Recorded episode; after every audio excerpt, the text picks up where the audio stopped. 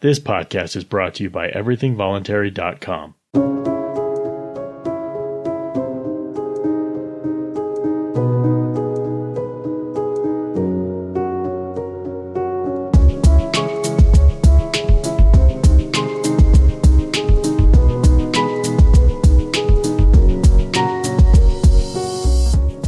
The voluntary principle states that all human relations should happen by mutual consent, or not at all. This podcast aims to promote respect for the voluntary principle in all walks of life and for all age groups. My name is Skylar Collins, and this is Everything Voluntary.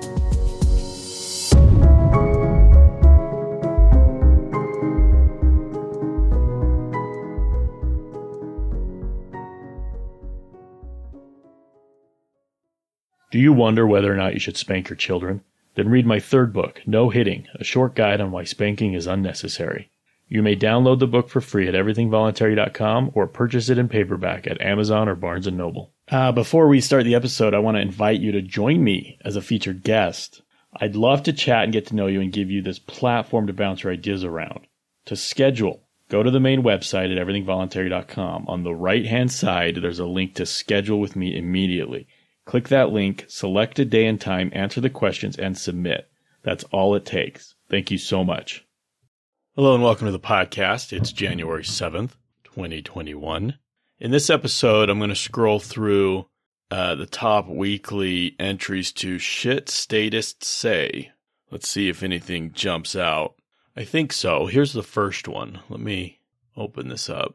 All right. It's a... I don't know if it's a tweet or what, but it's originally shared to the political humor subreddit. And it's by somebody named Nathan H. Rubin, who is, I guess, a member of the U S Democratic Socialists. And he wrote, "Millennials don't hear socialism and think about the Soviet Union or the Cold War. We hear socialism and think about Canada, Switzerland, healthcare, social security, affordable college, and affordable housing." Big generational difference. I guess my first question to Mister Rubin would be, um, okay, I understand what you're saying. I get it.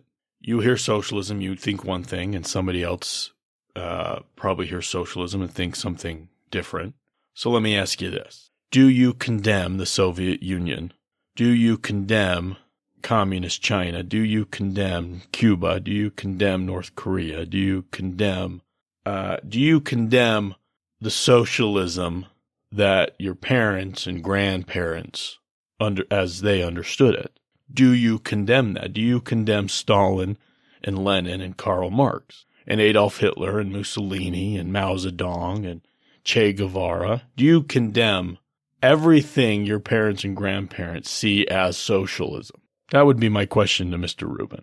That would be my first question to Mister Rubin. My second question would be, why do you... Why do you think about Canada and Switzerland when when you hear socialism? Why do you, how do you define socialism? What is socialism to you? This is the trouble I ran into with Richard Wolf, that when you bring up socialism's past, he totally dismisses it as irrelevant and says, we have new directions in socialism now, and what socialism is is just worker cooperatives, right? So that's that's the question to, to Mister Wolf. Do you condemn those attempts? Okay, look, I'll give him the benefit of the doubt. We'll say those aren't necessarily socialism, but they are attempts at socialism. Do you condemn them? Or would you have been there on day one pushing for everything they were pushing for, and only after they failed miserably would you then condemn them? So, you know, it, it at some point it becomes a semantic debate, right? At some point you have to say, okay, look, here's what happened. Here's how it happened. What what people called it, I guess, doesn't matter. Here's what happened. Here are the facts. Do you condemn it or not? Is this what you believe in or not? Right? Call it whatever you want. Call it socialism. Call it Marxism. Call it state capitalism. Call it Soviet state-based dictatorship capital. I don't know. Call it whatever the fuck you want. It doesn't matter. Do you condemn what they tried to do or not? Because they didn't just go around trying to set up peacefully worker cooperative enterprises. They didn't. They used violence and they murdered millions of people. And they displaced millions of people. and they made life horrible for everyone under their jurisdictions. That's that's the story that we're told by these people who lived through it, by everybody who lived through it. And it's the story we're told by historians and economists who look at the data on it. And by the way, I'm a millennial, and when I hear socialism, I don't think about Canada and Switzerland and healthcare and Social Security and affordable college and affordable housing. I think about everything I just described. The horror, the shit show, the murder, the democide, and the genocide. So you don't you don't speak for millennials, Mister Rubin. But hey, you know, if all you want is Canada, if all you want is Scandinavia, is all if all you want is Denmark, or I guess Switzerland. I've never heard Switzerland put in that list, but whatever. Then we can talk. But but what Mister Rubin, what you should do, okay, don't just say everybody else is wrong because they don't hear socialism the way that you do. Why don't you understand what they mean when they're freaking out at the word socialism? Why are you freaking out at socialism? What is socialism to you? Okay, and they're going to tell you it's it's you know it's the Soviet Union, it's all of these horrible things. And then you can say, wow, I condemn all of that stuff. That's all absolutely horrible. It's not what I want. If that's socialism to you, then fuck socialism. What I want is something different. I call it socialism, but you might not. That's okay. It doesn't matter what we call it. Again, it doesn't matter. Here's what we want, and then we can talk about it. All right. Let's find another one. All right. Here's the next one. Um, it was shared by somebody named German Jew. Sorry, that last one was originally shared by B C Money Man. Um, in the Shit Statists Say subreddit, and then it linked over to the Political Humor subreddit where it was shared by Esperat. Anyway, this is just a picture of a quote. I don't know what platform it's from. It looks like it's from Reddit based on the iconography. And he's talking about teachers. And they, he says, or she says, a national strike seems in order. I don't know when this is from. It's time that teachers stood up to their states and just said no. And while they're at it, a twenty percent pay raise is in order. Of course, we would have to raise taxes, which as an American, I am for. It's an investment in our children. Well, my biggest complaint with this is not um, the statist entitlement. It's this idea that putting money in schools is any sort of investment in our children. An investment in your children would be taking them out of school, would be getting them as far away from school, government school, schools, and the school system and schooling as an institution as possible. School and schooling is bad for children. It's a prison of the body and it's a prison of the mind. Children don't need school. Parents need school because school serves as a daycare, a, a, a less expensive alternative to daycare. Let's put it that way, right? Everybody pays for it in their taxes, blah, blah, blah, but they're not paying hundreds and hundreds of extra dollars a week in actual daycare. So it's it's much cheaper, and they're paying for it anyway, right? I pay for somebody's school. My kids don't go to school, but I pay for it in my property taxes. But school is, is you know, other than abusing our kids and hitting our kids, school is the the next worst thing for them, I believe. So that's that's my biggest problem with this. Okay. Now, I think that all teachers should go on strike and then school would end. So I agree. A national strike seems in order. Teachers should strike for child welfare. uh, but this bit, it's time that teachers stood up to their states and just said no. Yes. Just say no and go home. This is, this is really a, uh, this is one of those read the rooms, dude. Parents are pissed that they've had to ha- keep their kids at home for a year. Right? And teachers don't want to reopen schools because it's dangerous. And now you're saying, now you're saying they should strike and ask for a twenty percent raise, right? It's like, read the room. That's not going to happen. But in any event, most teachers are part of a union, and it's, it's supposedly the, the union's job to fight for the teachers. The unions try to get as much as they can. But a big problem with the whole system is that it's compulsory. Okay, funding for teachers does not come from willing customers. It does not come from earned revenue as a as a as it would for a private business. It comes through compulsion, coercion, right? I'm I, you know, great. You, quote, as an American, fine, would pay more. Would would gladly have your taxes raised. Great. You know what you should do? You should start a fundraiser. You should put in bunch of your money. You should get everybody else who feels like you do to put in money. And then you can hand that over to the teachers union with the directive to, to, to disperse it among the faculty, right? You could do that. It sounds like hard work. You probably don't want to do it. You probably just want to outsource your grievance to the state to just coerce everybody else to to to meet your preference, right? That's that's what government is to you. Government is just government's supposed to do whatever we want them to do, and whatever we want them to impose on other people. That's what government's for. It's to impose our will on others. All right, let's find another one.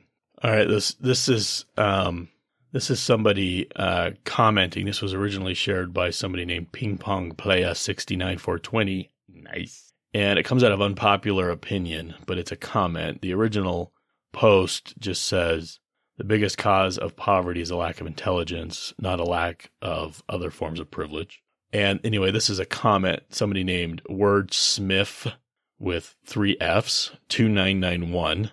And they've been downvoted pretty seriously, but I'm going to let them know I'm talking about them. And they say, the biggest cause of poverty is greed. Shouldn't matter what a person's intelligence level is. There shouldn't be anyone living in poverty. If a goal, it's a goal that could easily be achieved if people weren't so damn greedy and selfish. Yes, Jeff Bezos, I'm talking to you. So Jeff Bezos is greedy and is the cause of anybody, anybody's poverty who happens to be in poverty. Never mind that greedy, fat, capitalist, entrepreneur pigs like Jeff Bezos are the ones responsible for lowering the worldwide poverty rate from eighty percent over one hundred years ago, whatever it was, to eight percent today.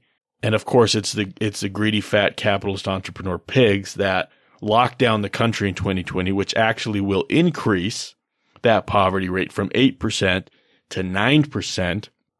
Thereby having the effect of killing over one hundred million people. It's all Jeff Bezos' fault.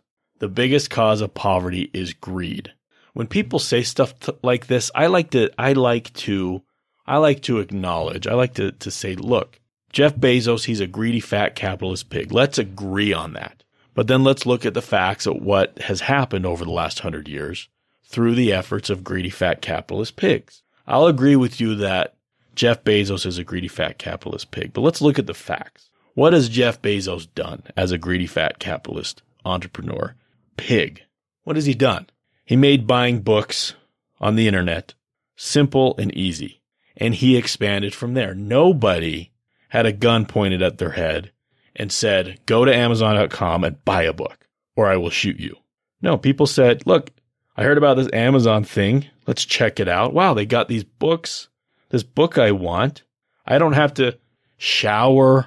I don't have to get dressed. I don't have to get in my car, drive to a bookstore, walk around, try to find what a book I'm looking for, buy it, and come home. I don't have to do that because I don't need the book today. I could wait a few days for the book. Here it is for this price. I'll get it in a week, add a little shipping. I'm going to buy it here. And then I'm going to move on with my day. Instead of spending an hour, an hour and a half to go do this activity, I spent five minutes. I just got an hour and twenty-five minutes of my life to do something else. How much better off am I? And then they bought a second book one day, and then a third. And then they started buying other products that became available. And then Jeff Bezos says, you know what? If people spend so much money in, in, in one checkout, we're going to give them free shipping. You spend thirty-five dollars, you get free shipping. Wow, I'm at thirty dollars, but I'm going to have to spend five bucks in shipping. I may as well grab another item and get free shipping. Brilliant. So you, people ended up buying more. And then he came out with Amazon Prime and said, you spend ninety-nine dollars a year, you get free two-day shipping. Whoa, two days? Holy shit. Jeff Bezos hasn't, to my knowledge, committed a crime in active aggression as a fat capitalist entrepreneur billionaire pig thug, hasn't committed a crime against anybody else. He's simply offered goods and services in a convenient way, and people have willingly and voluntarily traded with him, making him the richest man in the world. He's rich because of my decision to purchase at Amazon. He's rich because of your decision, Wordsmith two nine nine one, probably, to shop at Amazon. Jeff Bezos is not rich because he stole it from anybody. He's not rich because, okay, he's not rich because he's a fat capitalist thug pig man bear. He's rich in spite of being a fat capitalist pig thug man bear stupid asshole. So let's all agree that Jeff Bezos is a horrible person. He's a fat capitalist big thug penguin killing monster. Okay, let's all agree that's what he is. But let's acknowledge that he got rich by serving his fellow man. And that's how you eliminate poverty, by serving others. Okay, poverty has been reduced through the actions of asshole pig, fat capitalist motherfuckers like Jeff Bezos over the last one hundred fifty, two hundred years. So it seems to me like we need more assholes like Jeff Bezos, not less. All right, the next one is shared by Reddit Speech Censor, um, and he shares it from a subreddit called Anti-Work. Well, who's not anti-work? Come on. And this is a comment um, on some other post, but it's by somebody named Neon Depression. And they write, there wouldn't be any value without labor, period. The worker has to create it for there to be any wealth whatsoever. Property is inherently theft. Property inherently is theft. By expropriating the means of production from the community that uses and requires it, you alienate and exploit them to create surplus. This surplus is allowed to be stolen by private owners and is lauded by Thatcher Reagan brains as moral when it's anything but. There is no such thing as a free market when people are forced to work in order to live. That's called coercion. Jesus Christ, where do I begin? Let's begin at the end. There's no such thing as a free market when people are forced to work in order to live. That's called coercion. This is the number one mistake made by these these kind of people.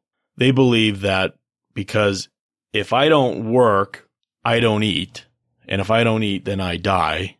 That work must be coercive. And it's it's hard to argue with that because it is, in a, in a sense, it is coercive. But who, right, who or what is doing the coercing? Is an employer who accepts your label in exchange for their money, their wealth, who accepts it at your request? Are they the ones coercing you? Are they the ones that saying, if you don't work with me, I will kill you? Right? This is this is the, the switch that happens. Employers aren't saying, if you don't work for me, I will kill you. The nature of things. Let's let's uh, let's incorporate it. Let's let's make it corporeal. Let's say Mother Nature. Okay, Mother Nature is natural laws, the nature of things. It's the universe. She's the universe. She's nature. Okay? Mother Nature says, if you don't put food in your body, I will I will kill you. If you don't give yourself energy, you will wither and die. Mother Nature, and I've written I've written this before, Mother Nature is a bitch for doing that. But what, what can we do about it? What can we do about Mother Nature saying you've got to eat or die? Right? Do we do we go on Reddit and we write anti-work screeds about how another Mother Nature's a bitch? We can. Is that going to feed us? No, it's not. Probably not. What we can do is we can we can we can look out in the world and we can find food. Okay, there's some trees over there that Mother Nature grew. Nobody else seems to nobody else seems to be claiming this tree. I'm going to walk up to this tree and I'm going to start picking fruit from it, right? And then I'm going to nourish this tree so that it continues to give me fruit. This is now my tree. I have the best claim to it, and this tree gives me food. Yeah, Mother Nature coerced me into appropriating the tree or the grove of trees or the field in which I can now plant the seeds from whatever and grow new food, but nobody else is involved at this point. I'm now feeding myself. How ingenious am I? I am overcoming Mother Nature's coercion. She wants me dead. I don't want to be dead. I'm going to use what she provides to keep my... Excuse me, excuse me, to keep myself alive. But let's say I'm I'm born and I grow up in a house where somebody else, you know, works for it all, provides it for me. And I grow up and now I'm sixteen years old and I want more than what my what my parents, who probably treat me like a slave, uh, will give me. And they're allowing me to find a job and to work. Maybe I could work for them and they'll throw me a bit more cash than they do. I could do chores for them. They don't, obviously they don't have to. Why should they have to? They're just another person. So, you know, I go out into the world and I look for somebody who has a need that I hope I can fill. Okay, nobody at this point is, other than nature, is putting a gun to my head saying, you need to go work. Maybe it's, maybe when I'm eighteen, my parents are going to stop providing basic sustenance for me. And now I'm not working for, you know, new video games. Now I'm working for food, right? Like me personally, I, I, I work so that I can, I can buy the things I want, which includes food for me. It includes food for my wife. It includes food for my kids. It includes this house. It includes all of our stuff. It includes our electricity, our gas, our water. I could, I could, if all I were working for, if all I were working for um, was just bare sustenance. And I see a lot of people living downtown on the sidewalk who stay alive on bare sustenance. They don't have jobs. They don't need them. Their costs are extremely low, right? ninety-five percent of my job is just above what I need to live. And that's probably true for this guy. And it's probably true for most people, especially here in the first world, right? If you're making over thirty thousand dollars a year, you are in the top one percent of the world of income earners. It might be thirty-five thousand. So congratulations, you're the rich, okay? There are people in the world that live on less than a dollar a day, and they live, right? They don't have the, the comforts that we do, but they're alive. So maybe a dollar, maybe a dollar worth of what you get is the result of coercion, but the rest is not, right? Maybe we can agree on that. I don't think I have to because I think that's ridiculous, but whatever. So this idea of, I don't know, by it, property isn't is inherently theft. Well, that's ridiculous. It's a ridiculous thing to say. I mean, I get I get why Proudhon originally wrote it, because for him, property was something that was taken by the state and given to the connected elites. That that was, you know, that was what property was. That was the source of a lot of people's property. And in that case, that was the result of theft. I get that. But the idea of original appropriation, of homesteading, of trade, of exchange, of private property is not inherently theft. And and and to use the word, to use the concept of theft presupp- presupposes a theory of property rights. You can't talk about theft. You can't talk about stealing. You can't talk about aggression. You can't talk about crime without presupposing some theory of property rights. So this guy uses theft, but he doesn't define what theft is. He doesn't explain his theory of property rights so that we can examine it to see if it holds any water. It probably doesn't. It's probably of the order of, if I need it, I should be allowed to take it from you. Never mind, you have the better claim to it. Never mind, you appropriated out of nature or you traded for it, and there's record of that. Never mind that you have a better claim to it. If I need it, based on my own judgment, I should be allowed to just take it from you. That's probably this guy's, quote, theory, brilliant theory of property rights. And the the other problem, the one he starts with, is this idea that there isn't any value without labor. That's simply not true. I value a lot of things, right? If I find, if I find a, an apple tree somewhere and I see apples on it and I'm hungry, I value those apples, but there's no labor around, right? Nobody, nobody labored to create that. It took energy from the universe, sure, but it didn't, there was no quote labor. And I value that. People value things. And somebody, somebody could work really hard a really long time on something, and everybody else values it for naught, right? I could spend ten hours making what I think is this beautiful painting, and then I try to sell it, and nobody wants it. Everybody thinks it's the worst thing they've ever seen, and I can't sell it.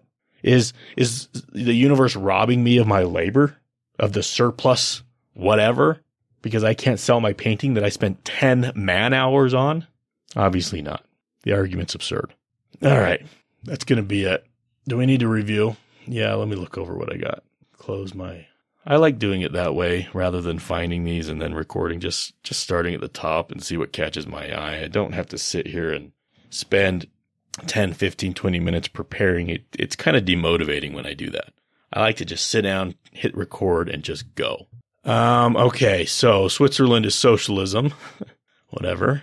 Uh, teachers need to strike. I agree with that. Jeff Bezos is why uh, people are poor, okay, and property is theft, and uh, there's no such thing as a free market because, you know, if we don't if we don't work, if we don't trade, if we don't exchange, if we don't participate, then we die. It's hard to argue with that, right? Who's who's the villain here, though? Is it the fat capitalist pig thugs Jeff Bezos of the world? No, it's Mother Nature. That's obvious. So let's stop being dumb. All right. Thank you so much. Uh, please remember, don't hurt people. Don't take their stuff. Don't ask permission, and have a better day. Please send your comments and questions to everythingvoluntary at gmail dot com.